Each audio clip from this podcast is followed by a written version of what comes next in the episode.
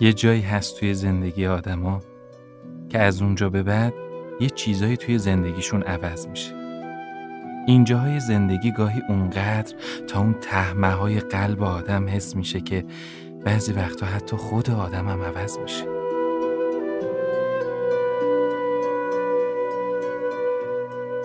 برای یک کیهان نورد مثل من که بعد از کلی تلاش رسیدم به ایستگاه فضایی و محو دیدن و فهمیدن این بالا شدم. همین چند ساعت پیش رسیدم به جایی از زندگیم که همه چی برای من عوض شد. وقتی که برای تعمیر یکی از قطعه های ایستگاه رفته بودم بیرون به یه پیاده روی فضایی و یهو زمین رو دیدم.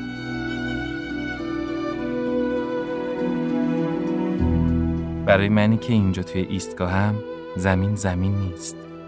زمین خود توی نمی‌دونم چی شد. یهو قلبم خالی شد. توی گوشم صدای آرتروش بود که می‌خوند آسمان چشم او آینه کیست. آسمان چشم او آینه کیست؟ آنکه چون آینه با من روبرو بود. آنکه چون آینه با من روبرو. آخ آخ آخ. درد و نفرین درد و نفرین. بر سفر باد. درد و نفرین بر سفر با سرنوشت این جدایی دست او. سرنوشت این جدایی دست او بود. آه. بعد درست تو همون لحظه شدم عینهو کریس هتفیلد وقتی به زمین نگاه کرد.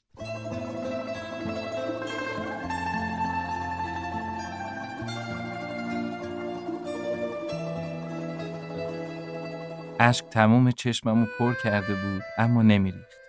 تقریبا هیچی نمی‌دیدم. خنده داره. یادم رفته بود این بالا حتی اگه دل آدم بگیره هم نمی‌تونه یه دل سیر گریه کنه. کاش بودی و اشکامو پاک می‌کردی حالا که قصه دارم. یا می اومدی یکم با هم پیاده روی می کردیم تا عطرت بوی فلزی توی هوا رو از سرم بپرونه یه بار توی خواب دیده بودم گفتی فردا میای. من منتظرم ها.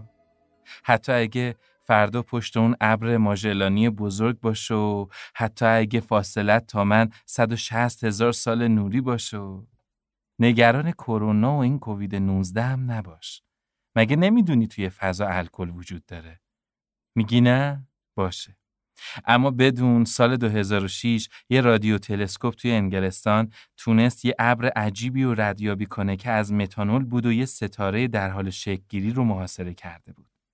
بیا. بیا. بهونه نیار. اینجا همه بچه ها خسته شدن از بس من توی ایستگاه فضایی آهنگ فردا تو می آیی رو گذاشتم و بیا. بیا که برسیم به اونجایی از زندگی که بگم از اینجای زندگی به بعد همه چی عاشقانه شد. همین روزاست سیاوش منو به یه مأموریت بفرسته و بعد تموم ارتباطا رو با من قطع کنه. الکی گفتم. می‌خوام بیای دیگه. بیا.